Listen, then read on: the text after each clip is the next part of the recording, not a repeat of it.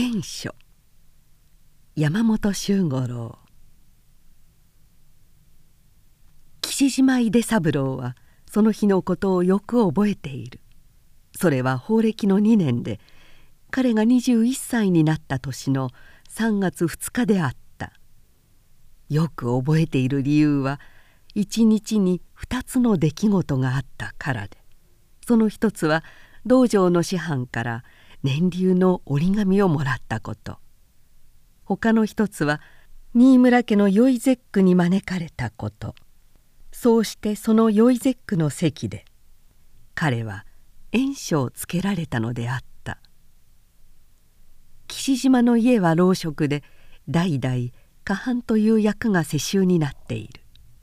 一般に過半は老職連書のことであるがこの藩では監査という含みがあり苦問書を検討しこれを認証する意味を持っていた。それも近代は形式的な役目になっているが事のあった場合には責任を問われるのでまるっきり官職というのでもなかった。三男は大抵暴れん坊と決まっているようだが井出三郎は幼い頃からのんびりしたおとなしい子であった。長兄の和平は短気だし時系の林次郎は感触持ちで二人は絶え間なしに喧嘩していた。面白いのは父の元右衛門も強情で一徹だったから。しばしば喧嘩は三人に発展する。親子三人が真っ赤な顔になり唾を飛ばしてわめき合ったり怒鳴り合ったりする。なかなかの壮観であるが三男の井出三郎だけは決してその仲間に加わることはない。彼は脇の方で黙ってびっくりしたような目つきで眺めているばかりだった。生きてるのか死んでるのかわからないやつだ。父の元右衛門はよくそう言って舌打ちをした。すると母の彼女は悲しげに言うのであった「こんなにおとなしいのは一生部屋住みでいるように生まれついたからではないでしょうか。私にはそんなふうに思えてかわいそうでしようがございませんわ」母親の予感というものはバカにならない。時系の林次郎は15歳の時原田又左衛門へ養子に行ったが井出三郎には思わしい縁もなく21歳という年を迎えてしまった。その前の年法暦元年の2月に長兄が結婚し同じ10月に父が病死した。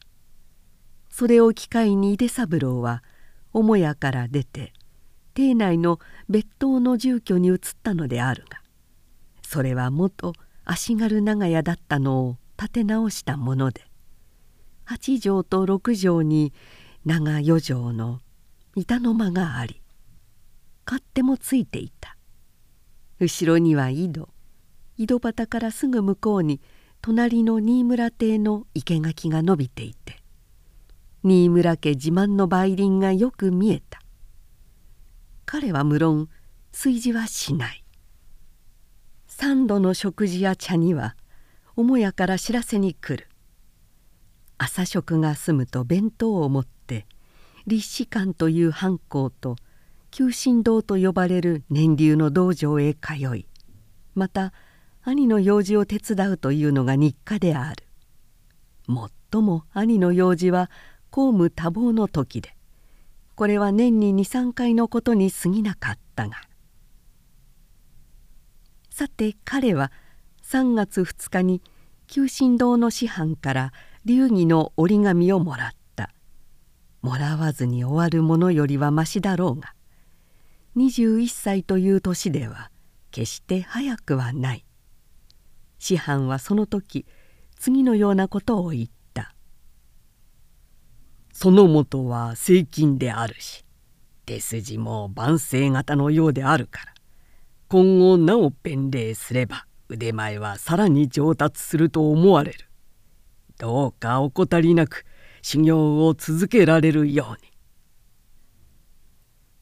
井出三郎は心の中で「どういたしまして」とつぶやいた彼はもともと剣術が好きではなかった九神堂へ入門したのも長兄の命令で剣術でもやったら少しはしゃっきりするだろう。という意見からであった。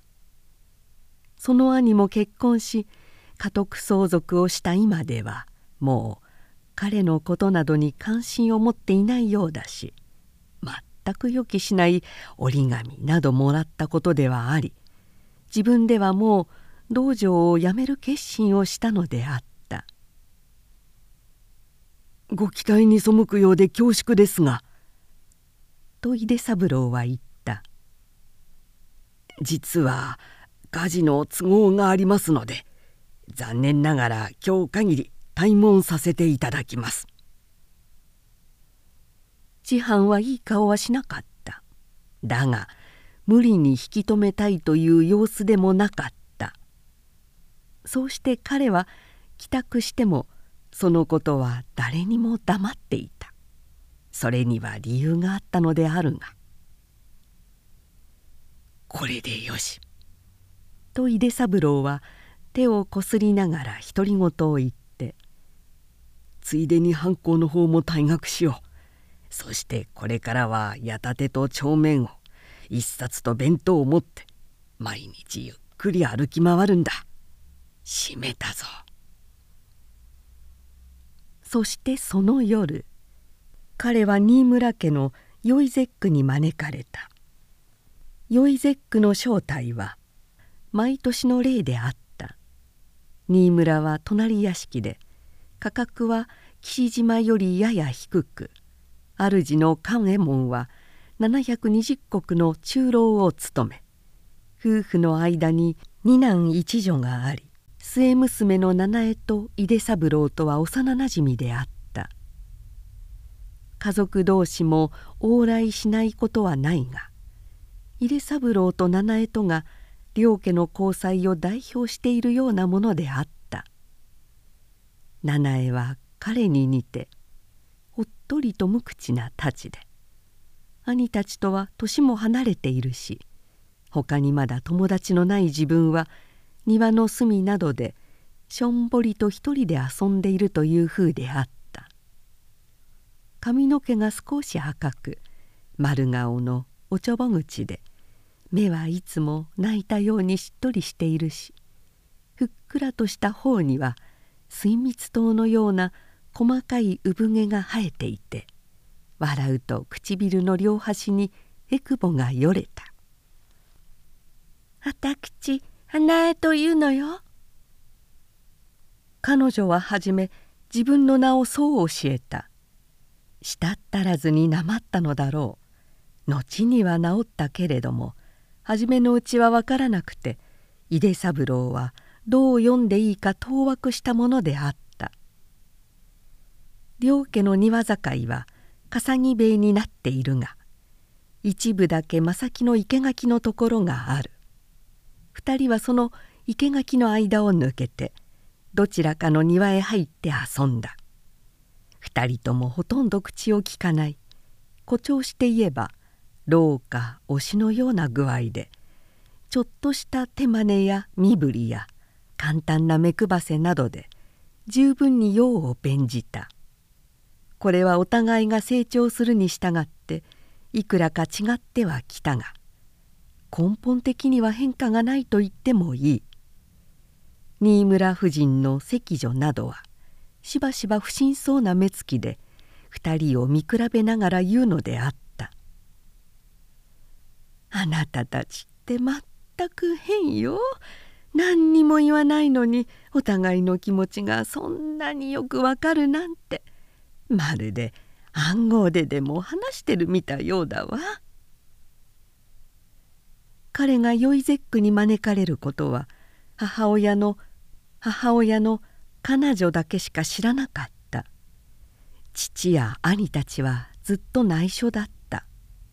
知っていたら許されなかったばかりでなく多分頭から叱りつけられ軽蔑されたことであろう。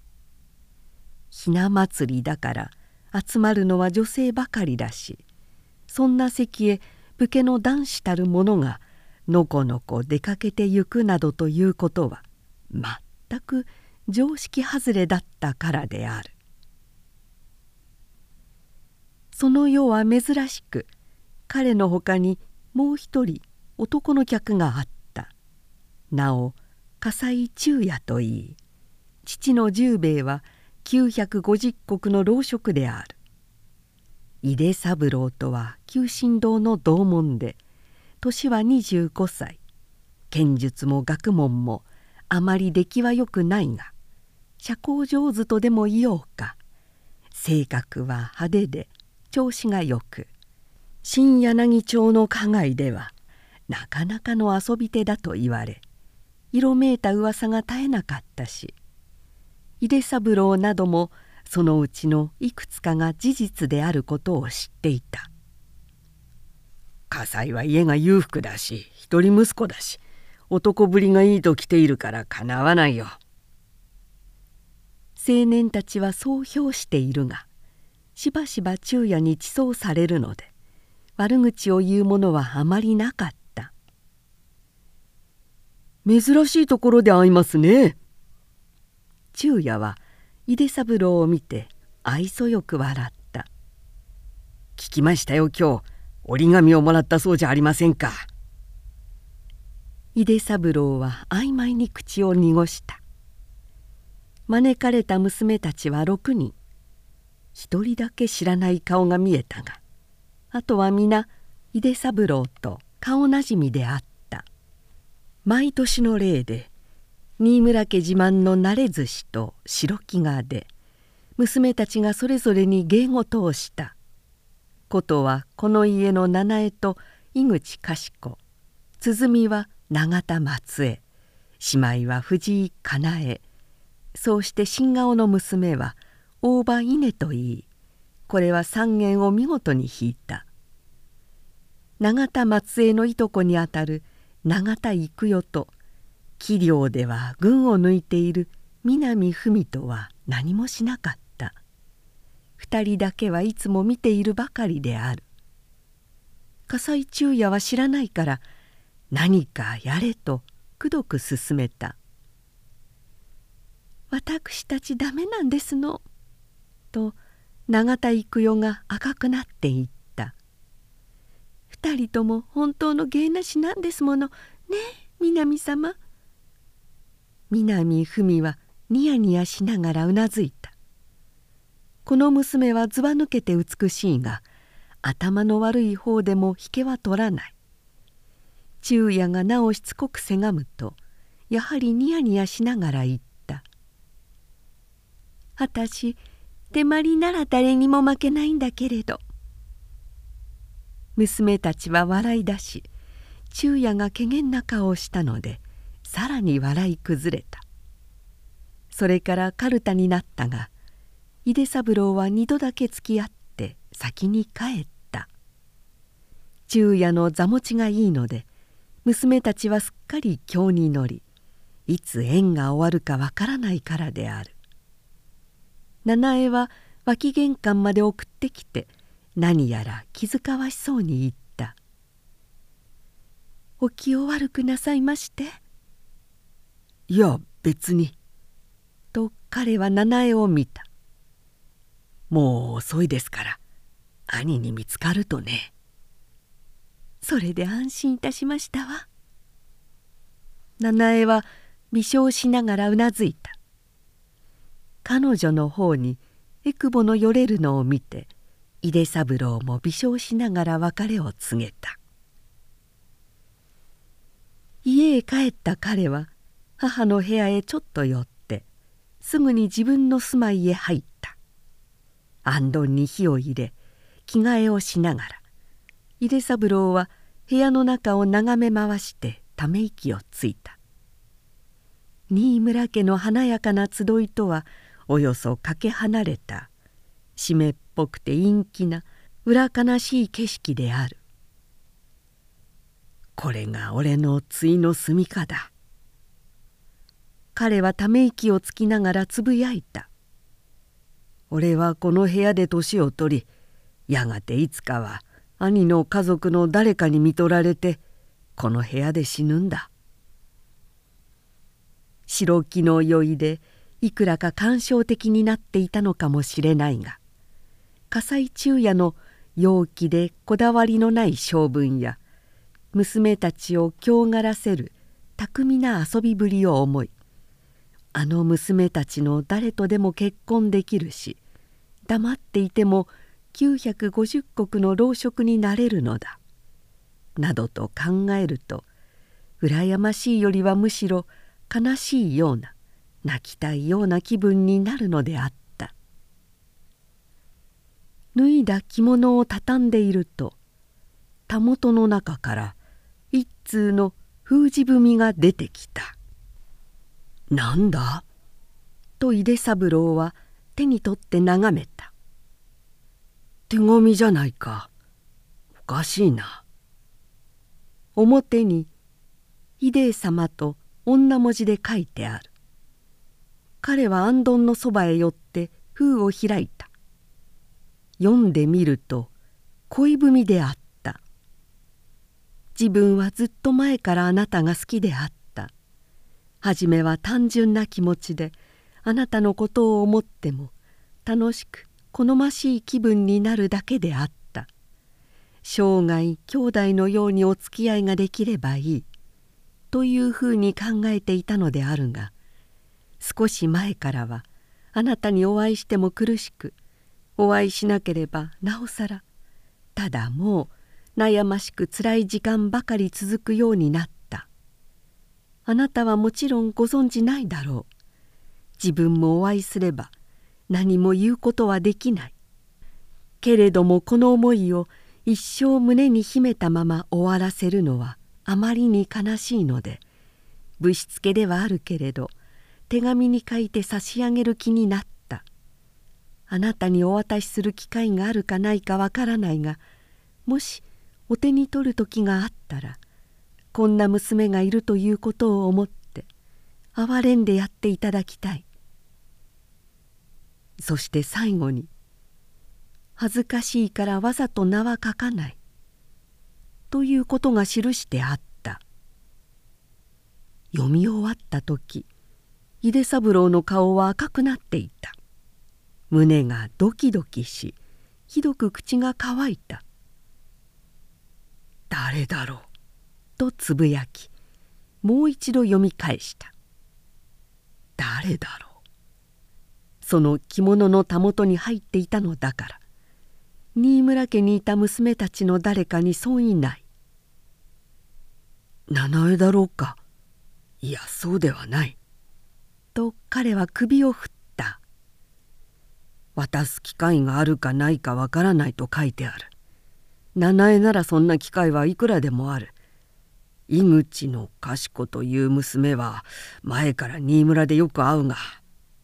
しかし一番親しいのは永田の松江だろう。けれどあの娘は縁談が決まってるはずだ。こんなふうに考えているうちに井出三郎はふとギギッとし落ち着かない目で辺りを見回した「いたずらをされたんだよ」そういう声が聞こえたように思ったのである。もちろん心の中の声だがまるでそこに誰かいて後ろからそっとささやきでもしたような感じであった。彼は急に興ざめた気持ちになり渋い顔をして手紙を投げ出した「まあそんなところでしょう」と彼は自分に言った「こんな部屋住みのこんな気の利かない人間に本気で恋をするような娘があるわけはない。まあうぬぼれない方がいいでしょうな。しかし実際にはそう簡単に割り切れるものではない。本当にそういう娘がいて自分のために悩んでいるという気もする。同時にそれが誰かの悪ふざけで当人は共謀者と一緒にどこかでクスクス笑っているようにも思えたそうだ七重に話してみようやがて眠れない寝床の中で彼はそうつぶやいた。七重に話してみれば見当がつくかもしれない。少なくともいたずらかどうかくらいはわかるだろう。あくる朝井戸端で顔を洗っていると生垣越しに七重の姿を認めた。彼女は紫色の地に細かく花を染め出した振袖を着金茶色の帯を締め髪にはかんざしがキラキラ光っていた。まるですぐ外出でもするような姿で梅林の中に立ってどこかを眺めている。きれいだな。井出三郎はそう思いながら両手を口に当てて鳩の鳴き真似を真似た。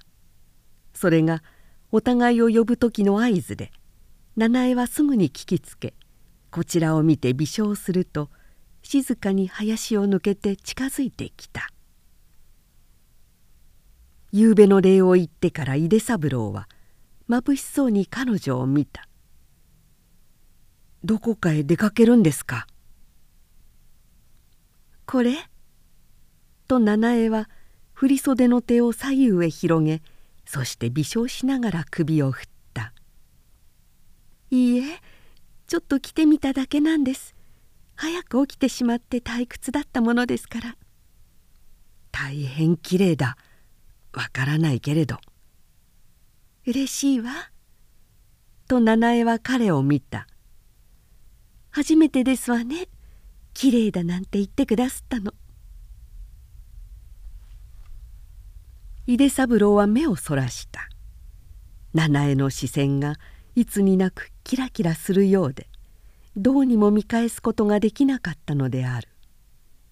それから彼はふと思い出したように「見てもらいたいものがあるからちょっと待っていてくれ」と言い家へ入って炎書を取ってきた「笑わないでこれを見てください」井出三郎はそう言いながらその手紙を差し出した。夕べ帰ってみたらたもとの中に入っていたんです。構わないから読んでください。七重はさっと赤くなった。赤くなりながら両手を後ろへ回しその手紙の方は見ずに言った「それお手紙なのでしょ?」そうです。一口に言えば縁書です。もっとも書いてある文句を信ずればですがね。だってと七重は口ごもった。信ずればってどうしてですの？だってわかるでしょう。と彼は言った。私のような部屋住みでくすぶってる人間に本気で恋文をつけるようなものがいるはずはない。昨べ来た人たちの誰かのいたずらだと思うんです。あなただってそう思うでしょう？七重は何か言いそうにしたが言いかねた様子でただそっと首を振った「読んでみてください」と彼は言った「そうすれば筆跡で誰だかわかるでしょう？分かっても別にどうもしやしませんよ。いたずらだということを確かめればいいんですから。いいえ。七重は後ろへ下がった。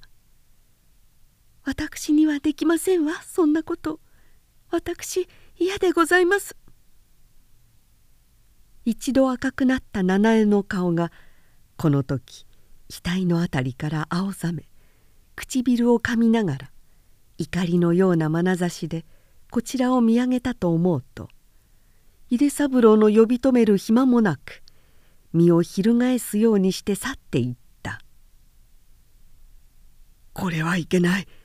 怒らせてしまった」井出三郎は舌打ちをした。梅林の彼方へ小走りに去ってゆく七重の鮮やかに白い足袋の色があたかも彼女の怒りを代弁するかのように思われる。彼はもう一度舌打ちをし持っている縁書をたもとへ突っ込んでがっかりしながら家へ入った「お互いの仲だからいいと思ったんだが」と彼はつぶやいた。幼なじみだから笑ってみてくれると思ったんだがやっぱり年頃の娘に恋文を読めなどというのは悪かったかもしれない。バカなことをしたと。彼は自分を罵った。ことによるとこれで七重との長い友情もダメになるかもしれない。おそらくもう七重は自分とは会わなくなるだろう。彼はそんなふうにも思った。しかし実際にはそんなことはなかった。四五日たったある日庭で見かけたので呼んでみた。ダメだろうと思いながら鳩の声を真似て呼ぶと七重はすぐに聞きつけて振り返り微笑しながらこっちへ近づいてきた。井出三郎はほっとしてお辞儀をしながら謝った「いいんですのよ」と七重は優しく言った「そんなに怒りはしませんわ。でもこれからあんなことなさらないでね。他人の文を読ませるなんてあなたにも似合わないことですわ」あなたでなければあんなことはしなかったんだが」と彼はもう一度抵当した。もちろんもう二度とはしませんよ。七重は微笑しながらうなずいた。井出三郎は立身館へも退学届を出した家人には内緒である。そうして毎日兄嫁のこしらえてくれる弁当を持ち一冊の帳面と矢立てを風呂敷に包んで家を出かけ夕方まで一人で歩き回った。井出三郎は少年時分から知史伝説の類に興味を持っていた。いつか折があったら領内を回ってそれらの資料を集めてみたいと思っていたが今度ようやくその望みが達せられたわけである。部屋住みとなれば時間は余るほどある。年に23回兄の用事を手伝うほかは別に束縛されることもない。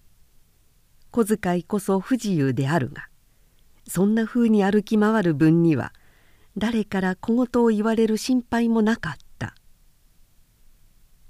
5月になってから彼は七重に縁談が決まったということを聞いた。もう17だからそれだけなら不思議はないのだが相手が葛西忠也だというので驚いた「それはダメだ」井出三郎は一人で首を振りながらつぶやいた「それはいけない。他の娘ならともかく七重にあの男はいけない」彼は忠也に隠し子のあることを知っていた。忠也が新柳町の花街で遊ぶことは前に記したがそこに稲村という料亭の娘が昼夜の子を産みすでに3つになるし笠井家から月々の手当がいっているということを井出三郎は知っていたのである。知らずに嫁に行って後で分かったら七重はどんなに苦しむだろう。そう思うと井出三郎にはたまらなかった。話さなければならない。と彼は自分に言った。その上で七重が嫁に行くならいいが知らないままでやってはかわいそうだ。俺がその事実を知っていて話さないという法はない。彼はそう決心した。他人の肘を漏らすことがいいか悪いか。そんなことは考えもしなかった。そしてすぐに七重に会うために庭へ出て行った。かなり久しく呼び合わなかったので鳩の鳴き真似にも疎くなったものか七重が出てきたのは3日目のことであった。それはけぶるようなさみだれの午後で。新村邸の梅林には雨に濡れた細かい葉陰に熟れた梅の実が点々と眺められた。七重はあやめの模様の着物を着て素足に高下駄を履き傘の陰から微笑しながらこっちへ来た。井出三郎は身震いをした。さしている傘の紺色に染まって七重の顔は怪しいほど美しかった。によやかに微笑したその美しい表情を見た時彼は自分が七重を愛していることに気づいた。そうだ俺は七重を愛していた。井出三郎は心の中でそう叫んだ。ずっと前から俺は七重を愛していたんだ。葛西の秘密を告げようと思ったのは七重のためではなく嫉妬かもしれない。そうだとすれば話すのは卑劣だ。井出三郎は背筋が汗ばむのを感じた随分お目にかかりませんのね七重が近づいてきながら言った「私幾度もお呼びいたしましたのよ」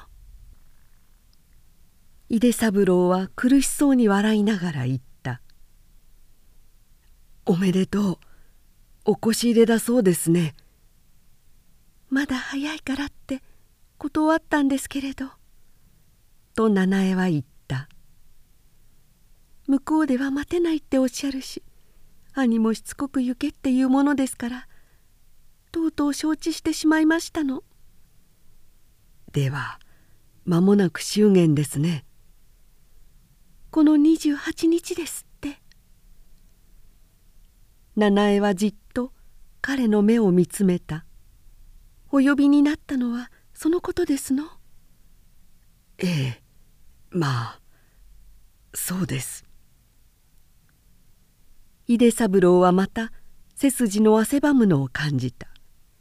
言葉が喉まで突き上げてくる。話してしまえ。いやダメだ話す方がいいぞ。だがそれは卑劣だ。そんな自問自答が頭の中でくるくると渦を巻くように思えた。もうこんなふうにしてお目にかかれなくなりますからね。と彼は目をそらしながら言った。最後に一言だけお別れに差し上げたい言葉があったんです。七重は彼を見つめたままうなずいた。世の中には苦しいことや悲しいこと辛いことや汚らわしいことがたくさんある」と彼は言った「あなたも結婚すればどうしてもそういうことを経験しなければならない。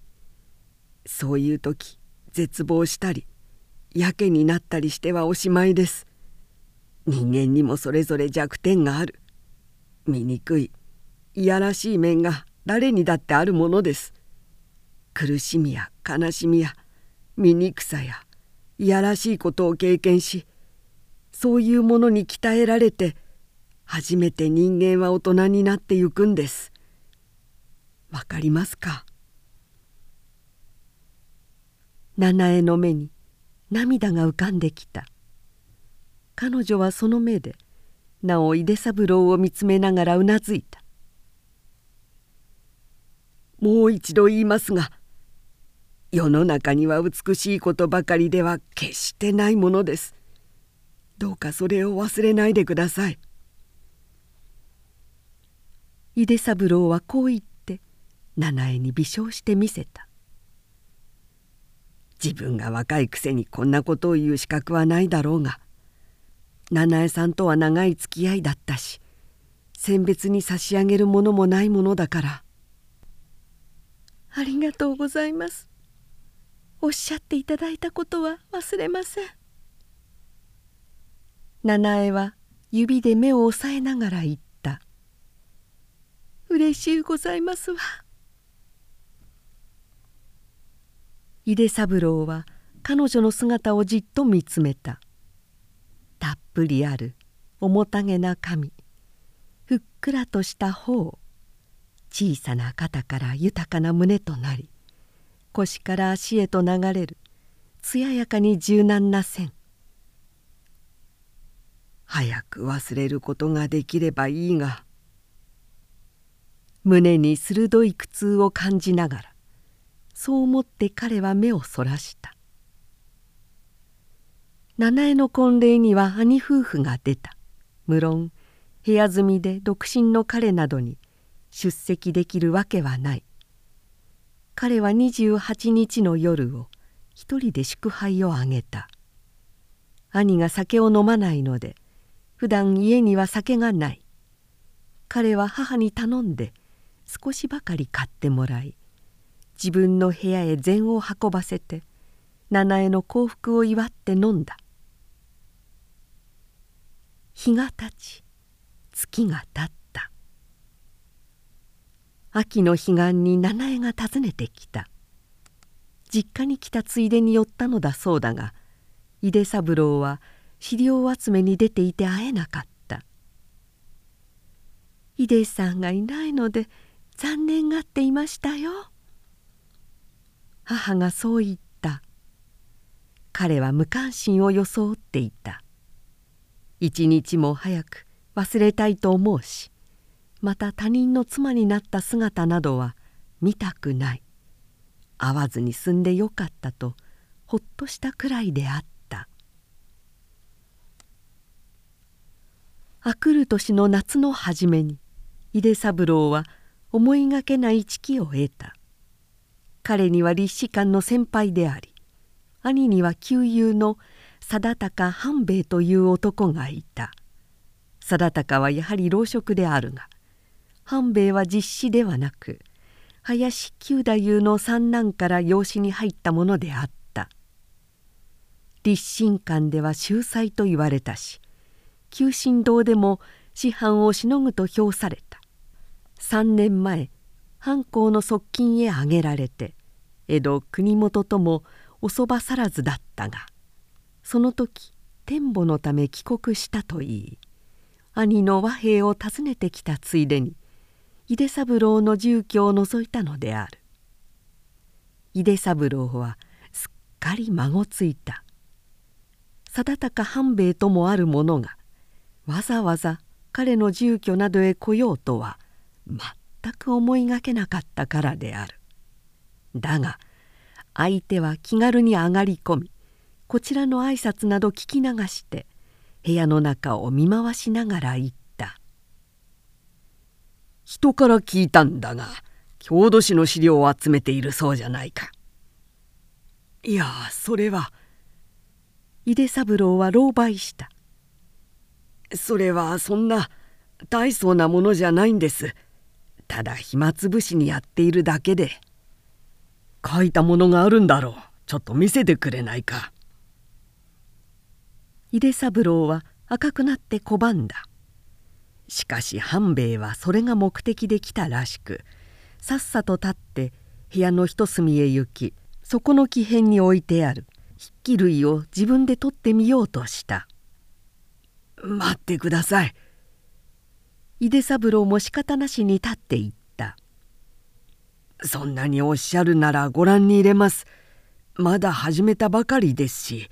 本当に自己流のつまらないものなんですがつまらないかどうかは俺が判断するよ」半兵衛は無遠慮に言って彼の差し出す筆記を丹念に見ていった「どうしてこれが分かったろう。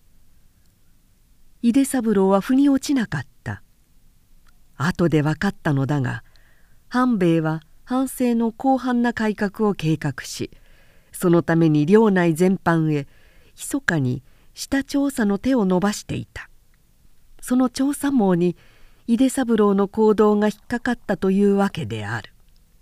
これは後日分かったことでその時は知らないから井出三郎はまるで化かされでもしたような気持ちだった。すまないが水をくれないか」と半兵衛がそこへ座りながら言った「あっちで酒を飲んだものだから喉が渇いてしようがない」ここには本当に水しかないんですが茶を入れてきましょうか。そいつを頼もう。茶の方がいい。落ち着いて筆記を見るつもりらしい。井出三郎は母屋へ茶を取りに行った。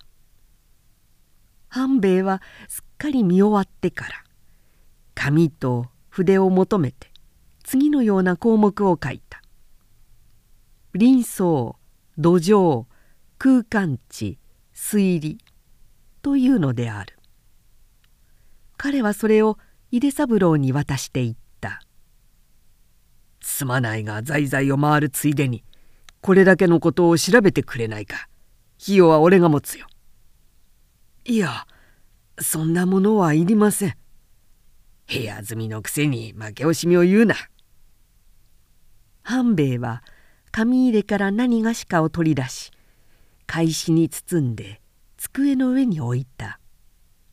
俺もそう融通が利くわけじゃないから半年ごとにこれだけと決めよう。それでやってくれるか。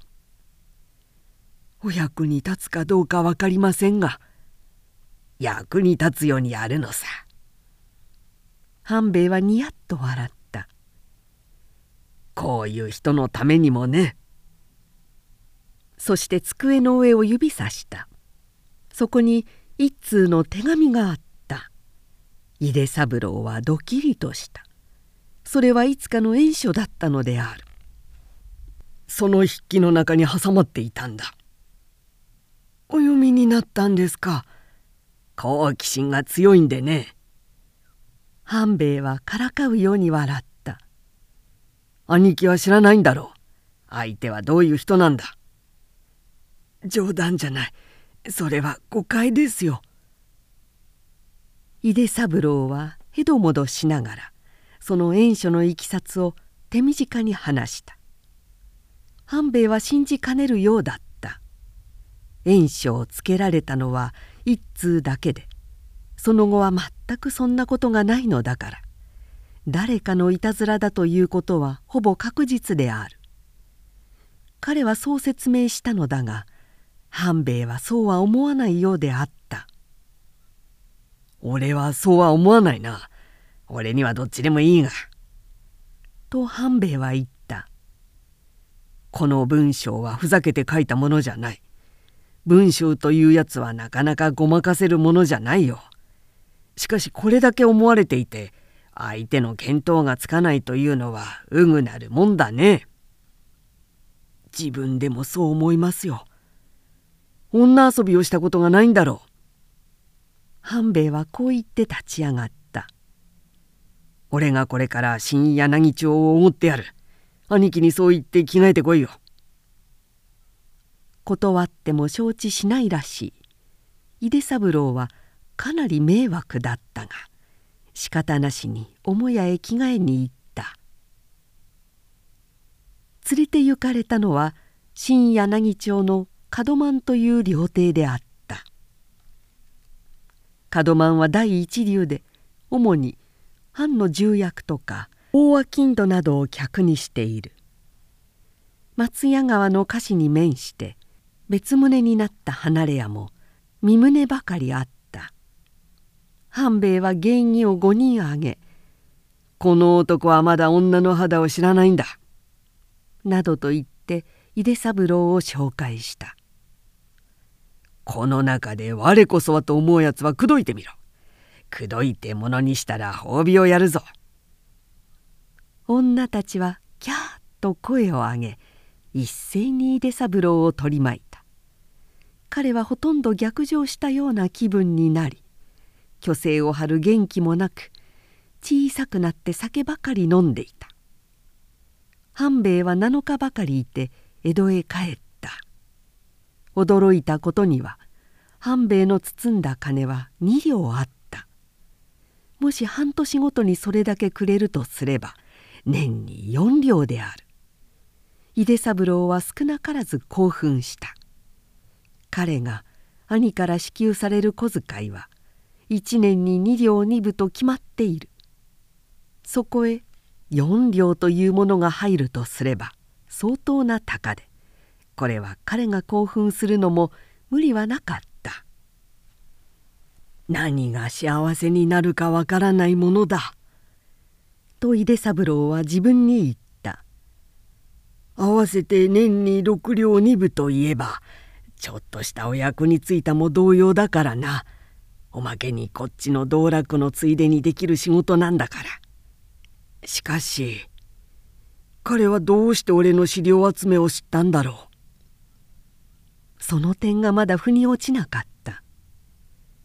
そして4項目目の調査も何のためのものかわからなかったが格別知る必要もなさそうなのでそんなことは考えないことにし大層豊かな心持ちで領内を回るようになった。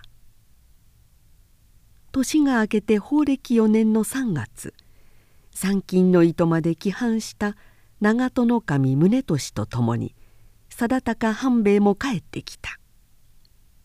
井出三郎は3日ごとに定高邸へ行った。それまでに調べた実行が半兵衛の要求に合っているかどうか特に路上の功に自信がなかったのでその意見が聞きたかったのである。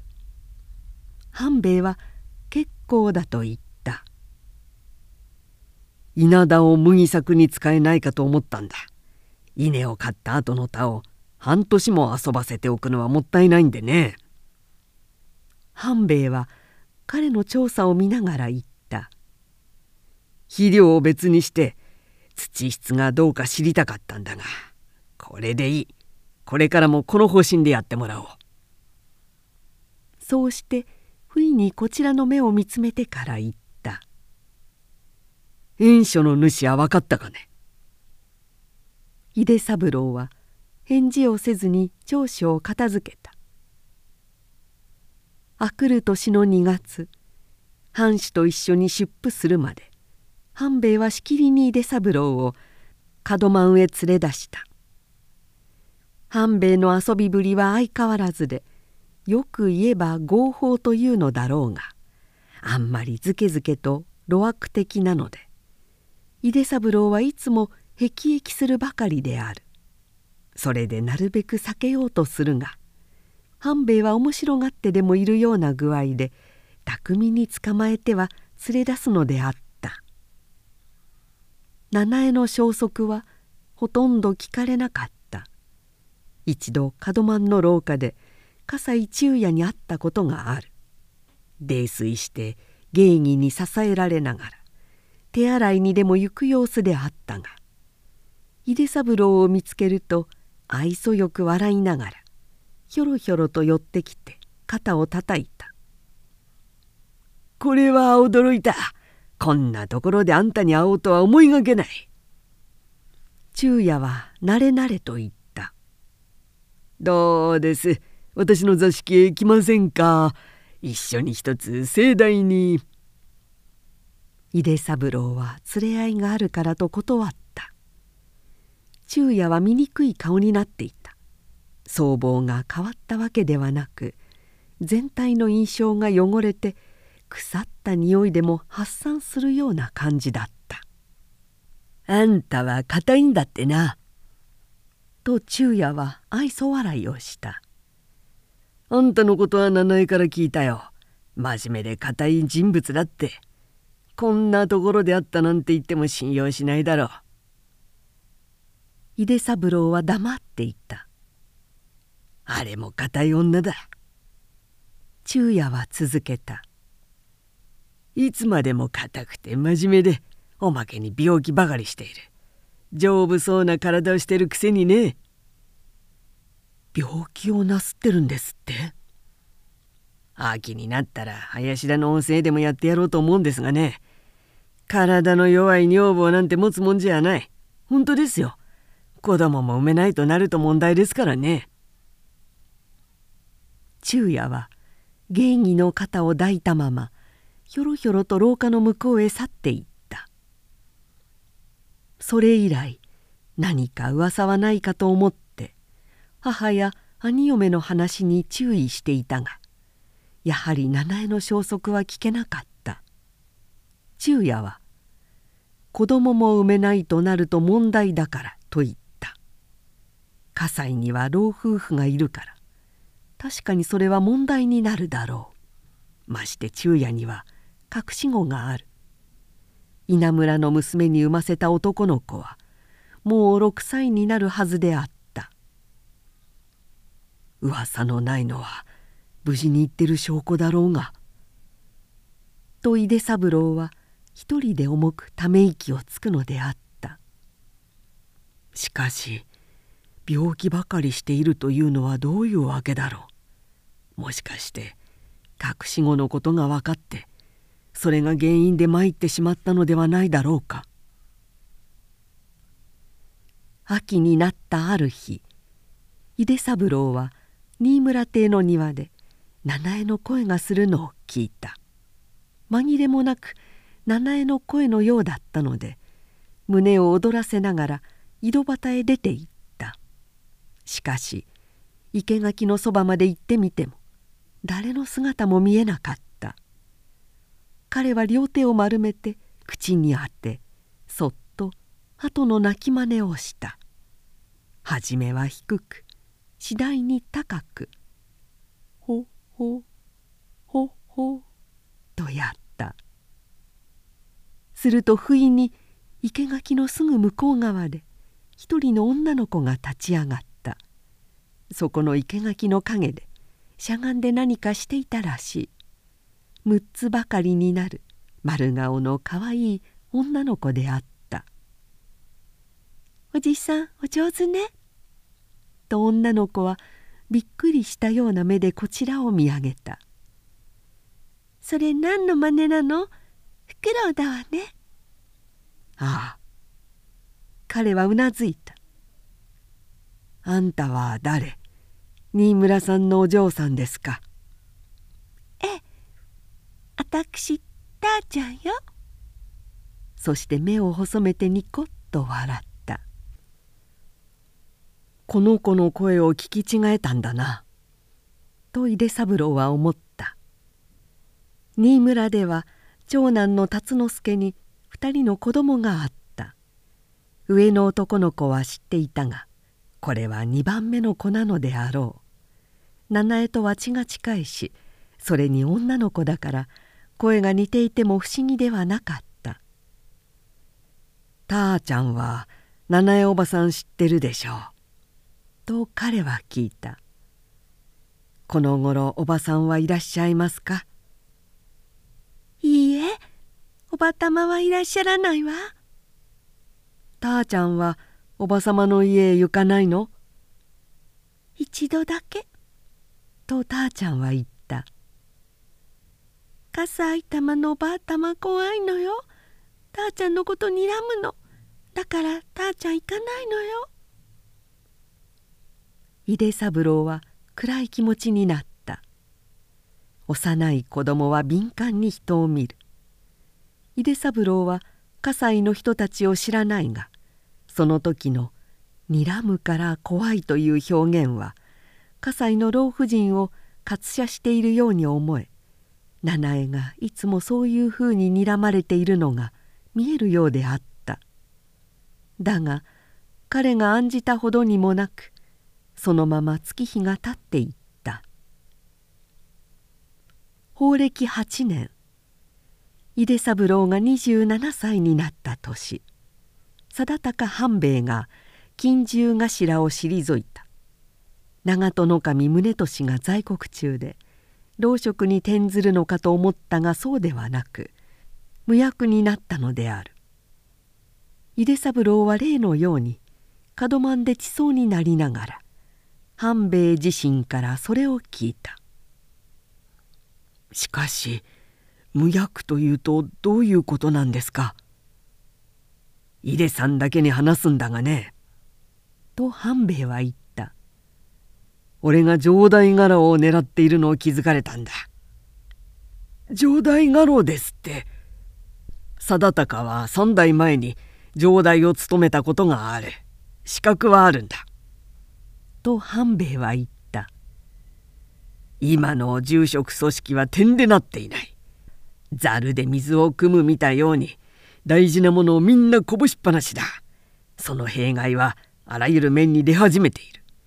この辺で何とかしないと救いがたいことになるだろう。すると井出三郎が言った「無役になったのはどういうわけです」彼ら。彼らは俺の狙っているものに気づいた。バカな話さ。俺はほぼ10年前から工作している。井出さんに頼んだ調査もその中に含まれているし32というこの年まで結婚しないのもそのためさ。ところが彼らは今になって気がついた。そうして慌てたんだろう。俺を年寄り肝入りに据えようと企んだ。冗談じゃない。ここへ来てそんな手にはめられてたまるもんか。俺は先手を打って病気退職の願いを出したというわけさ。よくお許しがありましたね。バカだね。半兵衛はびっくりしたような目をした。よくお許しが出たってこんなことが事情をご存知なしに許されると思うのかい?すると殿もそのことは俺は10年前から工作していると言ったろう。聞いていなかったのか?半兵衛はこう言って杯を刺した。まあ飲もう。あの縁種の主の健康を祝ってねその年の6月に竹之内式部の事件が起こって世間がかなり騒がしかった。式部は越後の人で水下流の神学軍学をよくしたがその説くことが皇室を損数し鋭く幕府を難ずるのでついに捕獲された上同じ7月には式部とは共謀の嫌疑で17人の公家も罰せられた。幕府転覆の陰謀があった。そういう評判が広まり世間は一時相当な不安と緊張に覆われた。9月になって間もないある日半兵衛は井出三郎を菊水路へ誘った。そこは城下町から南へ20丁ばかり離れた。やはり松屋川に臨んだ料理茶屋で鯉の料理が名物だし離れ座敷には滞在する設備もあって保養に来る客も少なくなかった。周囲は木の多い丘や草原が開けていい。松屋川の流れもようやく広く眺望もよし閑静なことでも知られていた。今日は真面目な話があるんだ。杯が少し進むと半兵衛はこう言ってこちらを見た。彼はかなり肥えて頬も丸くなりまぶたが腫れぼったくなっている。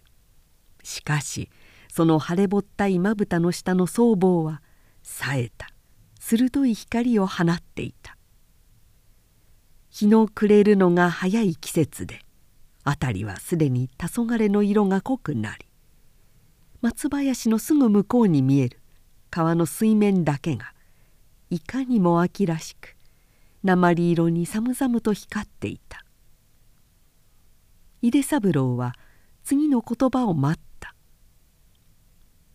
どうやら時節がやってきた。と半兵衛が言った事実はまだはっきりしないが遅くとも殿が出府される前に決まるだろう。つまり城代家老就任ですね。そして岸島出三郎は氷奉行だ。なんですって？井出さんが氷奉行だというのさ。冗談じゃない井出三郎はむっとした人をからかわないでください真面目な話だよまあ一杯半兵衛は杯を刺した。その時渡り廊下を渡って二人の女中が趣向を運んでき一人が行灯に火を入れた「障子を閉めてってくれ」と半兵衛が言ったそれから呼ぶまでは来なくともいいよ女中たちは承知して去ったこの前俺は現在の住職組織がなってないと言った。と半兵衛は続けた。しかし組み直さなければならないのは住職だけじゃない。主だった奉行や各役所なども改祖の必要がある。特に今度俺が政治を始める場合に最も重要なのは農業政策で。これには非常な困難が伴うが何としても成功させなければならない。それならなおさら私などに務まる役じゃないですよ。いや務まるんだ。井出さんこそ最も適任者なんだ。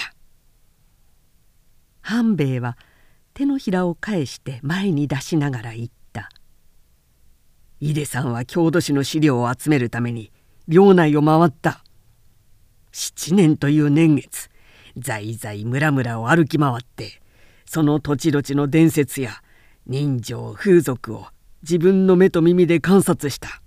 俺の頼んだ4項目を加えてこれらの記録は領内事情の正確な一覧表と言えるしイレさん自身の経験はもっと直接に氷奉行として役に立つ。そう思わないかイレさん。井出三郎はちょっと返事ができなかった。手に持った杯を見つめ不決断にややしばらく黙っていた。引き受けるか。いや危ない。自信がない。では生涯部屋住みで終わるか。足軽長屋を建て直したあの薄暗い家で陰気臭い老人になりそうして兄たちの家族の誰かに見取られて死ぬつもりか。いやそれは嫌だ。できることならそれだけはごめん被りたい。それからこんなことを考えながらやがて思い切ったというふうに目を上げた。すると半兵衛が手を振った「し来たらしい」と彼はささやいた「来たとすれば閉めたものだぞ」井出三郎は息を飲んだ。理由はわからないが何か異常なことが起ころうとしているらしい。それは半兵衛の態度ですぐに分かった。彼は黙って手真似をし素早く刀の下げを取ってたすきをかけまた鉢巻きをした。手真似は「お前もこうしろ」という意味である。井出三郎はドキリとしながら切迫した半兵衛の動作に誘われるように。これも手早くたすきをかけ鉢巻きをし袴の桃立ちをきっちりと絞った「俺の首を狙ってるんだ」と半兵衛はささやいた。踏み込んできたら井出さんは庭へ飛び出してくれ。敵の退路を断つんだ。切り合いは俺が引き受けるから安心しろ。その離れは川に面して広縁があり左は渡り廊下。右へ鍵の手に曲がると手洗い場になっている。後ろは本床と違い棚でこちらから襲われる心配はなかった。半兵衛は左手の襖を指さした。そこは長余剰でそっちから渡り廊下の手前を庭へ出ろというのらしい。井出三郎はうなずいた。庭先に足音がした。わらじか旅裸足なのだろう。湿った土を踏む音がひたひたと近づきそこで止まった。一人や二人ではない。一度軒先で止まると左右へ分かれるのが分かった。半兵衛は気合を図っていた。顔色にも態度にも動揺した風はみじんもない。彼は急進道で師範をしのぐと言われた。井出三郎は自分の興奮を鎮めるようにそう思った。自分も折り紙をもらっている。もう7年も前のことだがともかく折り紙をもらうところまでは行ったのだ「定高半兵衛いるか?」広縁の向こうで声がした。半兵衛はつと歩み寄り障子をさっと左右に開け放った「本兵衛は俺だ。待っていたぞ」広縁の向こうに覆面をした黒装束の男が5人いた。外はもうほとんど暮れてこちらから差す灯火の光が左右に開いた5人の姿を照らし出した。井出三郎は確かに5人と数え彼らが一斉に抜刀するのを見ながら隣の長余城へ飛び込んだ。彼が渡り廊下から庭へ降りる時広縁を踏む乱れた足音とつんざくような掛け声が聞こえた。井出三郎はカッと頭へ血が上り喉へ硬い玉のようなものが詰まるのを感じた。足がガクガクし目は霞でもかかったようにぼーっと視界が暗くなった「くそしっかりしろ!」彼はつまずきながら庭先へ回った。広縁に一人倒れ広縁の下にもう一人半身をくぬぎ石に持たれて居眠りでもしているように倒れているのが見えた。今の間に二人切ったらしい。井出三郎はそれを見た途端にぐっと体へ力が入るのを感じた「井出さん頼むぞ!」半兵衛が叫んだ「こいつら一人も逃がすんじゃない!」半兵衛は座敷の真ん中に立っていた。敵は左に二人右に一人。皆刀を西岸につけたまま切り込む隙を狙っていた。直前の一つが飛ばされて湾や皿小鉢が散らかっている中にもう一つの膳は元の場所にきちんと据えられてあった。井出三郎は唾を飲んだ。唾はうまく飲み込むことができた。喉に詰まった玉のようなものはもう感じられないし呼吸もしっかりしてきた。彼は刀を抜きながら叫んだ「女性しましょうか!」その瞬間まるで井出三郎の声に突きのめされるかのように左側の一人が絶叫しながら切り込んだ。刀を上段に上げ拝み打ちの姿勢で跳躍しながら踏み込んだが半兵衛は少し身をひねっただけで手にある刀がひらめいたと思うと切り込んだ相手はすっ飛んで行き襖と一緒に長余城へ倒れた。半兵衛は右へ一歩そっちへ刀を振ると見ると身を翻して逆に左へさっと飛んだ。そこにいた一人は打ち込みの動作を起こしたところで月の姿勢になる瞬間に半兵衛の刀が頭上を襲ったその男は「へっ!」という声を上げ肘で頭をかばいながら身をひねった半兵衛の刀はその男の覆面を切り裂きむき出しになった男の反面が灯火に照らし出されたほんの刹那であったが井出三郎はそれが葛西昼夜の顔であるように思え「おっ!」と我知らず声を上げた「いけません。その男は切らないでください」だが遅かった。井出三郎の叫ぶより早く半兵衛の二の太刀はその男の太ももを鋭く切り放っておりそしてその男が横さまに転倒した時には半兵衛はすでに残る一人を広縁まで追い詰めていた素晴らしい。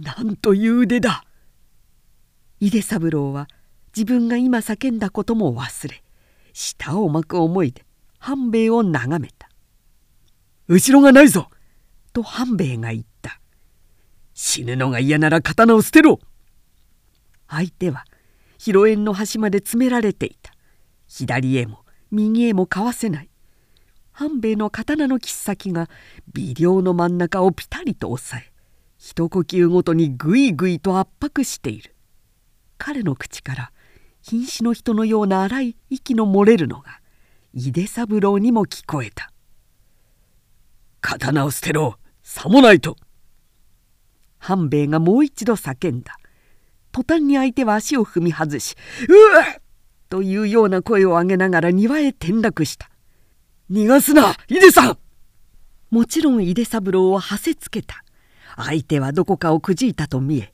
体をねじりながら刀を投げ出してうめいた「きれ!い!」とその男はわめいた「切ってくれ!」井出三郎は刀を突きつけたまま半兵衛を見た。半兵衛は広縁から覗いてみながら「縛ろう」と言った。他の4人が助からない場合に生き証人として必要だそいつの助けで縛ってくれ。半兵衛は返しを出して丹念に刀を吹き鞘を拾って収めながら言った「俺は役所と医者へ人をやるように言ってくる。縛るのは簡単でいいぜ」そして彼は渡り廊下の向こうへ去った。これだけの騒ぎに誰も気がつかないのか。井出三郎は不審に思ったがその時初めて母屋の方の2階で三味線や太鼓のにぎやかな林が聞こえた。いつそんな鳴り物が始まったか全く気がつかなかった。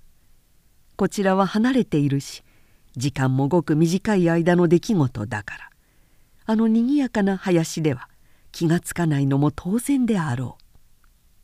井出三郎はその男のたすきを外し両手を後ろへ回して縛った鳴り物の音に気が付くとともに負傷者のうめき声や苦しそうな呼吸も聞こえ始めた「ああ!」と井出三郎は身震いをした「葛西中也が!」彼は汚れた足袋のまま座敷へ飛び上がっていった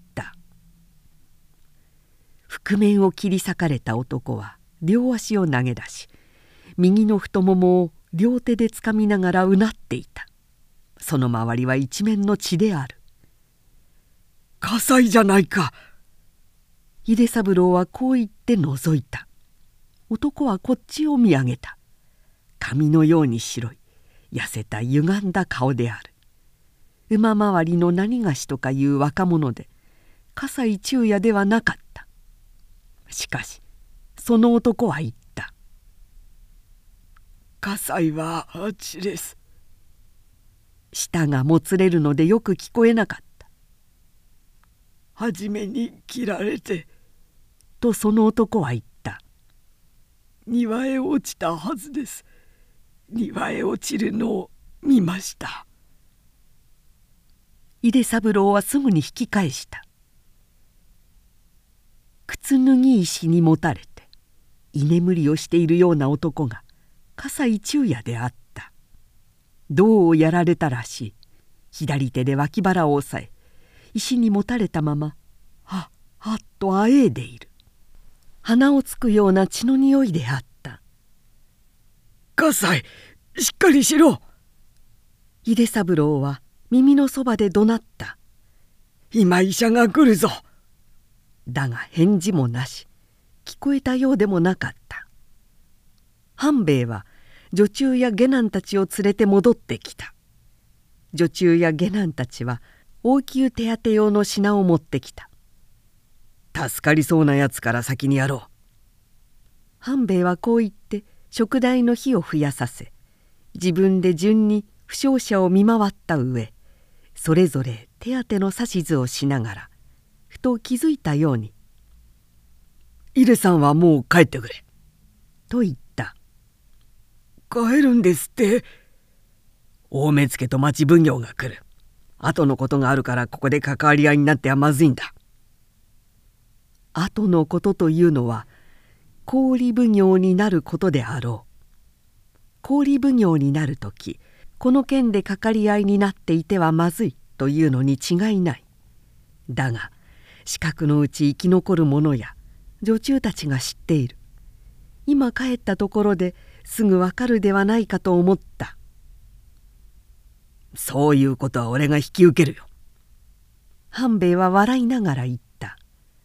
酒が途中だけれど初めからそのつもりだったんでしょうがない。また飲み直すとしてともかく帰ってくれ。初めからそのつもりですって？井出さんには悪いがね。半兵衛は井出三郎の肩を押した。さあ玄関まで送って行こう。井出三郎は葛西中也の方を見た。このまま行ってしまっていいだろうか。ふと七重の顔が目に浮かび両親の咎めを感じた。だがもうどうしようもない。俺などがいたところでどうしようもない。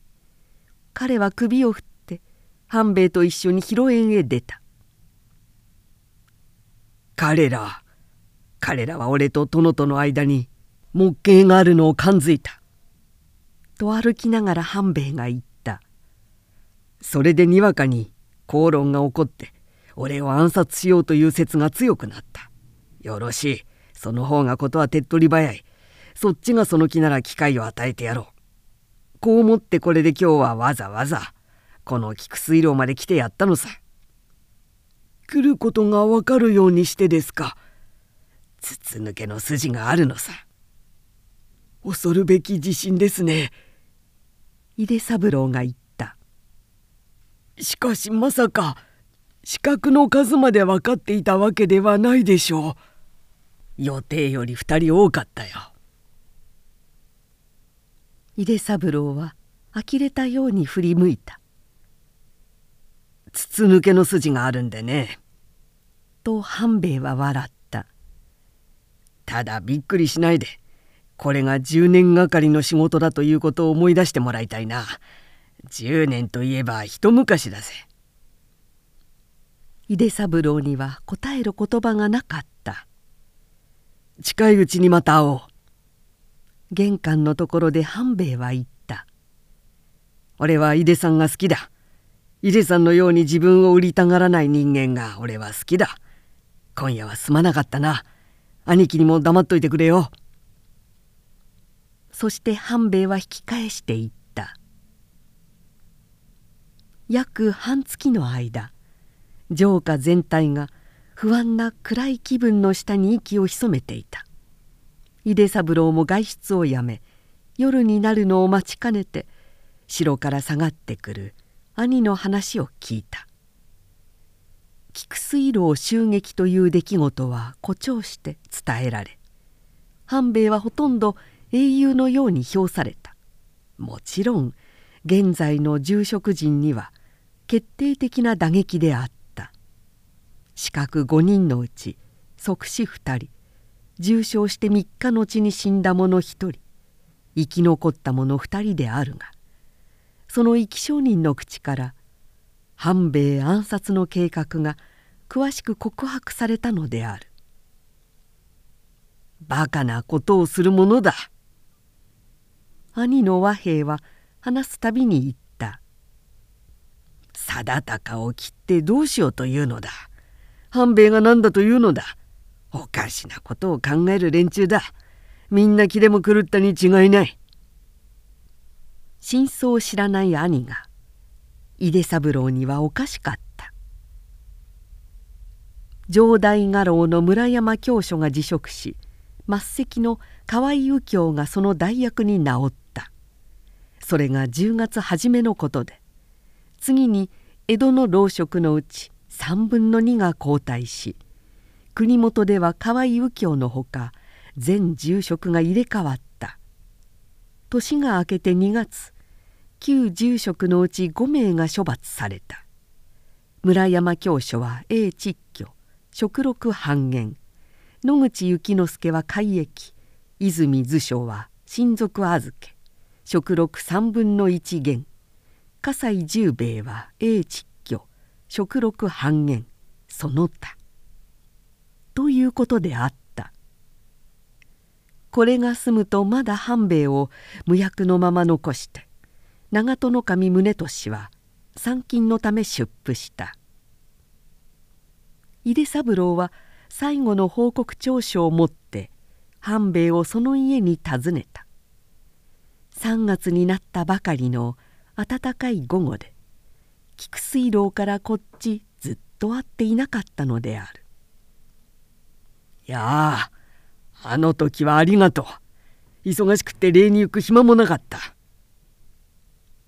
半兵衛はこう言って自分の方をたたいた。この通り痩せてしまった。何しろ酒もゆっくり飲めなかったんだからな。城代家老はダメだったんですか。この夏だ。殿が在国中ではまずいんでね。それはまたどうしてです。どうしてって殿の袖に隠れて城代になった。などと言われるに決まってるからさ。と半兵衛は不敵に微笑した。俺はご老職の処罰も殿が出府された後でやりたかったんだ。井出三郎は半兵衛の自信の強さに圧倒されるようであった。長所を渡して帰る時半兵衛は玄関まで送ってきて言った「夏にはまた少し役替えがある。俺が城代になってからだがね。その時は頼むよ」井出三郎にはちょっとその意味がわからなかった。忘れちゃ困るな。氷奉行だよ。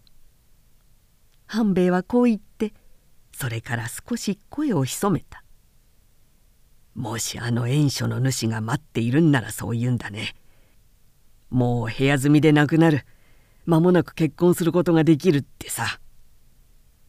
そして半兵衛はクスクス笑った。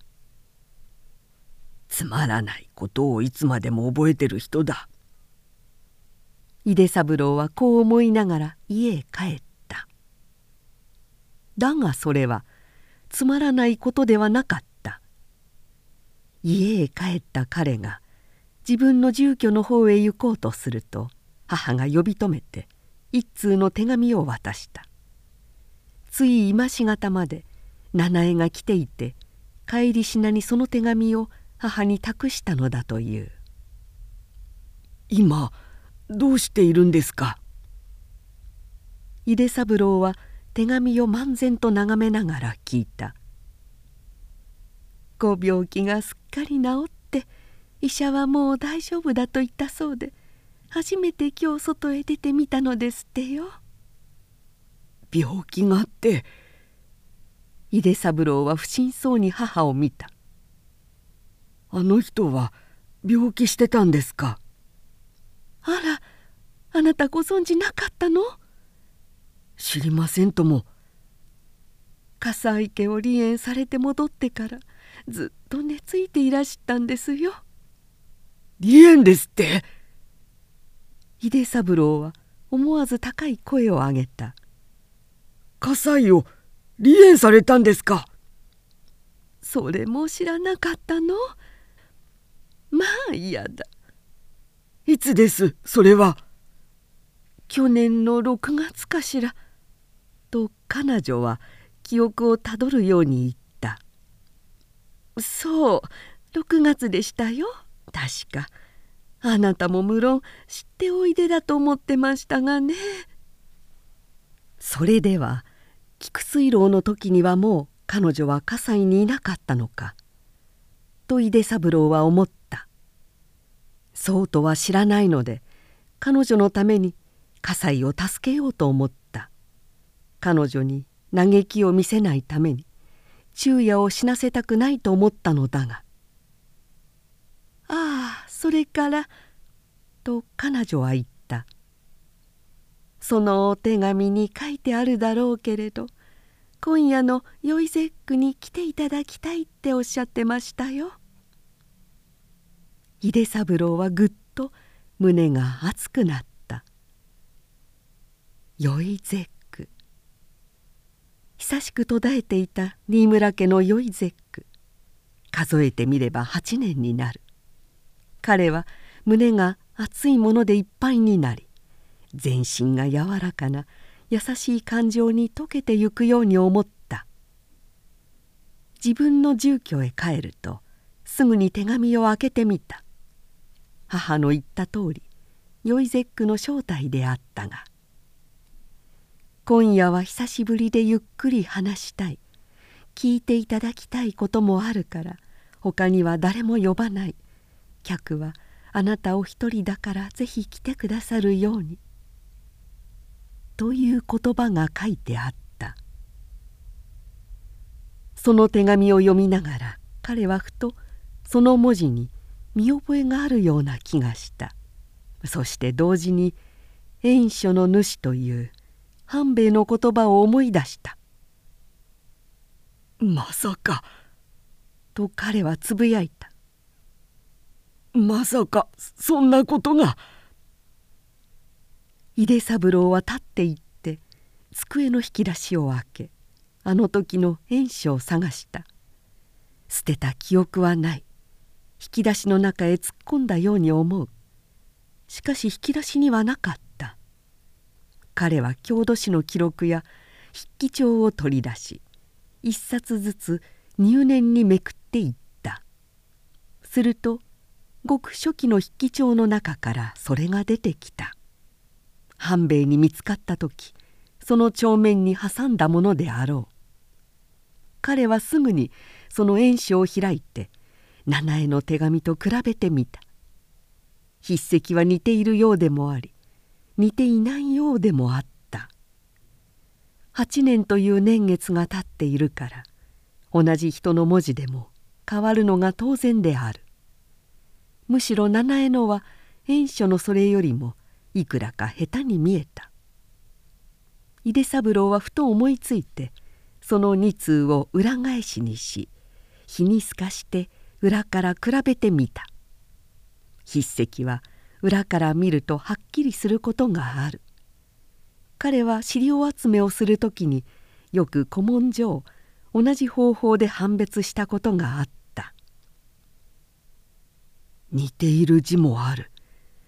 尾と歯の崩し方はそっくりだ」と彼はつぶやいた。特徴のある崩し方だし「様」という字はぴったりだ。しかしはっきり同じ筆跡だとは言えないな。約半時ばかり。彼は熱心に比べてみた後何も今決めることはないと思ってその手紙を片付けた。夜7時という指定の時刻に井出三郎は新村家を訪ねた。新村家の人たちとも久しぶりなので客までしばらく話してから七重に促されて彼女の部屋へ行った。ひな壇は前の半分にも足りないほど小さくひなの数も少なかった。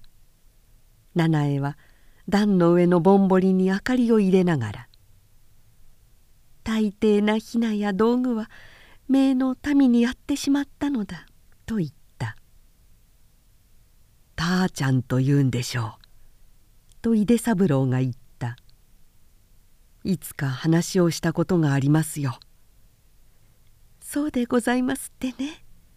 あなたが上手にフクロウの鳴き真似をなすったって申しておりましたわ」七重は健康そうに見えた。長患いをした後のようでもなく胸や腰の辺りは豊かに丸く肌もつやつやとして血色がいい。顔つきなどは昔のままで嫁に行った人とは思えないし二十四という年よりは三つ四つも若く見えた。私は今日まで知らなかったのだが葛西と不縁になったんだそうですね。はい。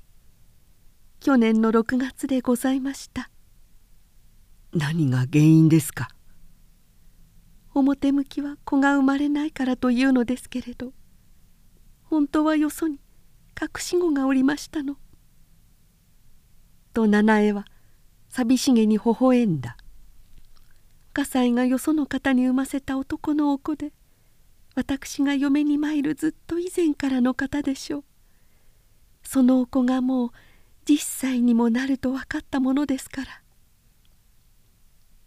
葛西がそう言ったんですね。いいえお母様から伺いました。そう聞いた時井出三郎はふとたーちゃんの言葉を思い出したおばあ様は睨むから怖いという言葉を。私初めから葛西のご両親にはお気に入られていないようでしたの。七重は言った。ことにお母様には私のすることが何もかもお気に召さないようでそれで隠し子のことなどをお話しなすったのでしょう。私もそれで辛抱が切れましたから。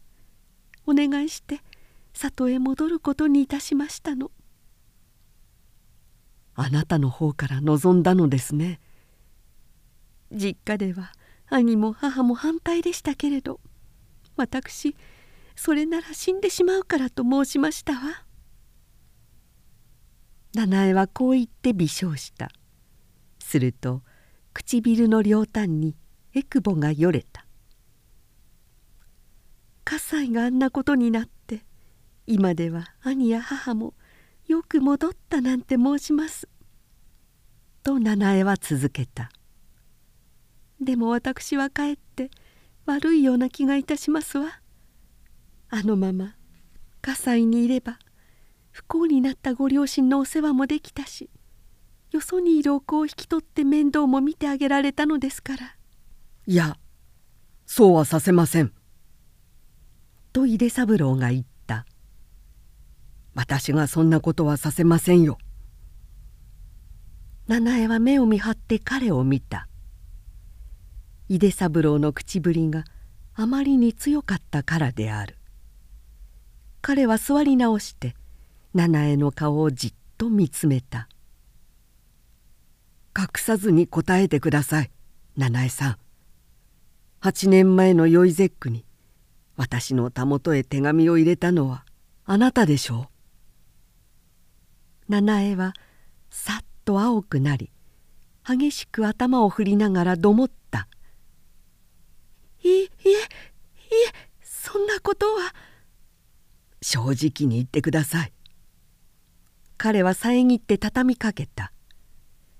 今日の手紙とあの時のを比べてみました。両方を並べて筆跡を比べてみたんです。それでもあなたは違うということができますか？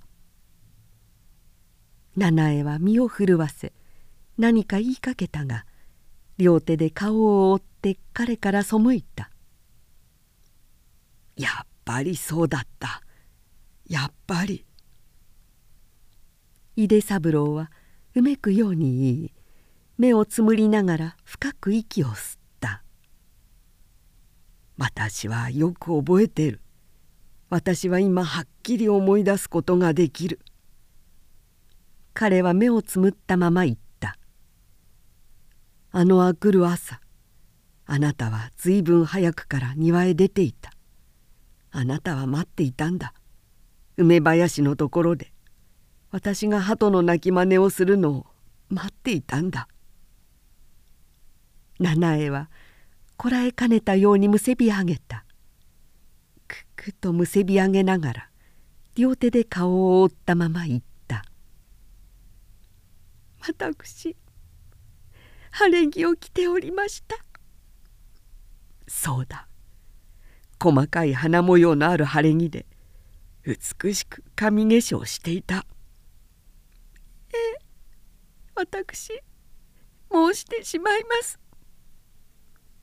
と七重は覆った手の影から言った「私あなたのお返事が伺えると思いました。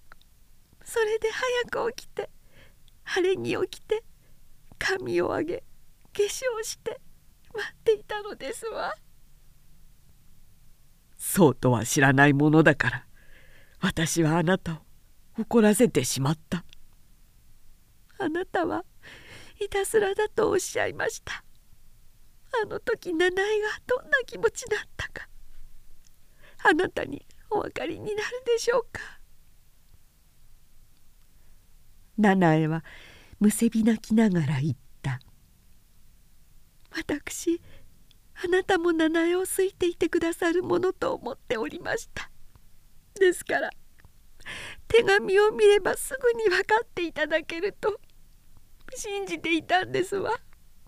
それなのにあなたは誰かのいたずらだっておっしゃいました。私死んでしまいたいと思いました。私はあなたが好きだった。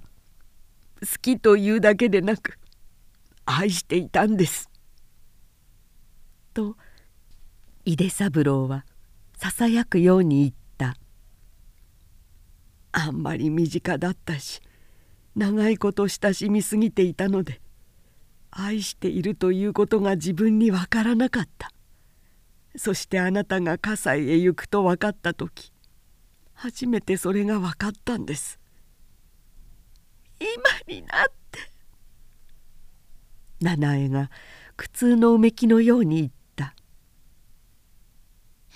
今になってそんなことを伺うなんて。あまり悲しゅうございます。いや今だから言えるんです。七重さん」と呼びかけて井出三郎は静かに彼女の方へ膝を寄せた。あの恋文があなたからだと分かっても私は部屋住みの身でどうしようもなかった。しかし今は打ち明けることができる。あなたを愛していると今なら打ち明けることができるんです。七重が出戻りのこんなおばあさんになってからですの。あなたは少しも変わっていない。8年前の今夜と同じ七重さんです」と彼はささやいた。火災では何もあなたを変えることはできなかった。あなたは昔のままのあなただ。嘘だと思ったら自分をよく見直してごらんなさい。それから鏡をよく見るんです。